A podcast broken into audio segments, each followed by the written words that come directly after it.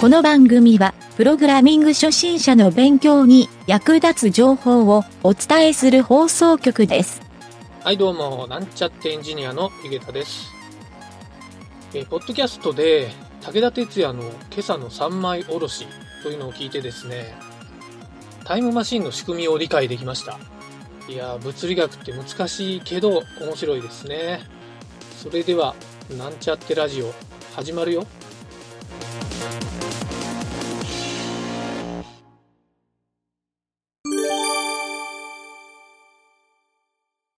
はい、それでは、プログラミングレッスンの HTML 編に行きたいと思います。えー今回はですね、ヘディングタグというのを勉強してみたいと思います。えーこのヘディングタグっていうのは、H1 から H6 まで、H1、H2、H3、えーあと4、5、6っていう H の後ろに1から6までの数字が入るタグになるんですが、ブログとかではよく見かけるタグになります。はい。これはですね、見出しタグっていうふうに言われていて、このタグの前後には開業が入って、このヘッドタグの中身は太文字になるというのが HTML のデフォルトの仕様になっています。はい。このタグは何のために存在するかっていうと、えー見出しタグっていうので、ページに文章がいっぱい書いてあるときに、そこの見出しの役割をするタグになります。はい。一応ですね、これは SEO に関係していてですね、非常に SEO に関しては重要な役割を表しているタグだというふうに言われているので、えーしっかりと覚えておきましょう。はい。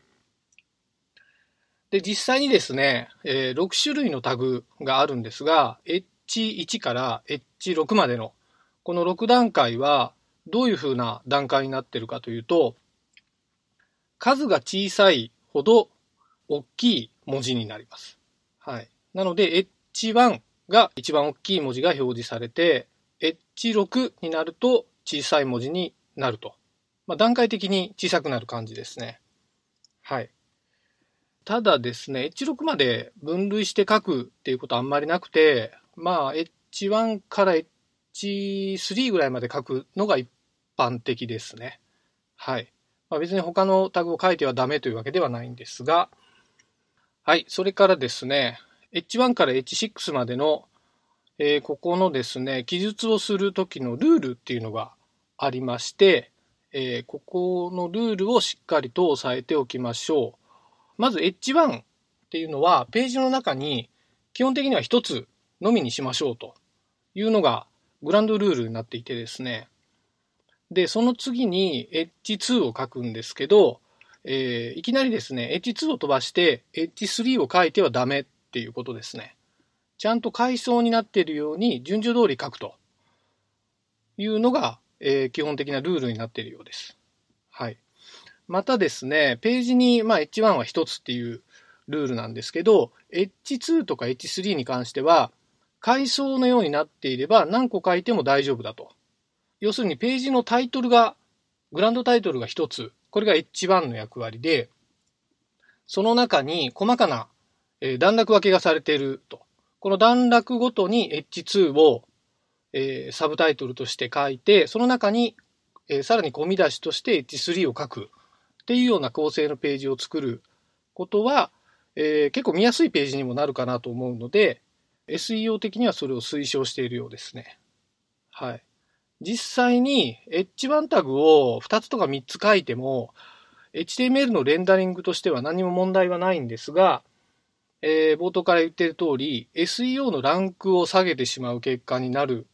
というふうに言われているので、なるべく、えーこのルールに沿った方がいいんじゃないかなと言われています。はい。逆にですね、このヘディングタグがないっていう状態だと、どうなるかっていうとですね、えーヘディングタグがないと、ページの SEO のランクは、まあ上がりはしないんですが、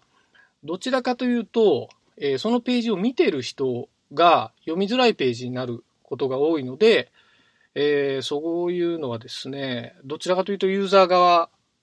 の印象の問題になるんですが、えできるだけこういうヘディングタグを入れて、ページの中も細かく分類をしましょうと。はい。あまり長い文字の文章をひたすら読み続けるページよりは、そこのセンテンスに細かいタイトルがついている方が読みやすいと思いますので、えー、そういうページを作るのを心がけた方がいいんじゃないかなと思います。はい。まあ、これはですね、あの、ホームページを作るとか、HTML のコーディングをするときのルールというわけではなくて、普通に文章を書くときにも同じことが言えるので、このヘディングタグをうまく使えるっていう人は、おそらく文章も上手なのかなというふうに考えてもいいかなと思います。はい。なので、読んでもらいたいページを作るということはですね、このヘディングタグをうまく使いこなすというふうに考えてもいいと思います。はい、会は以上になります。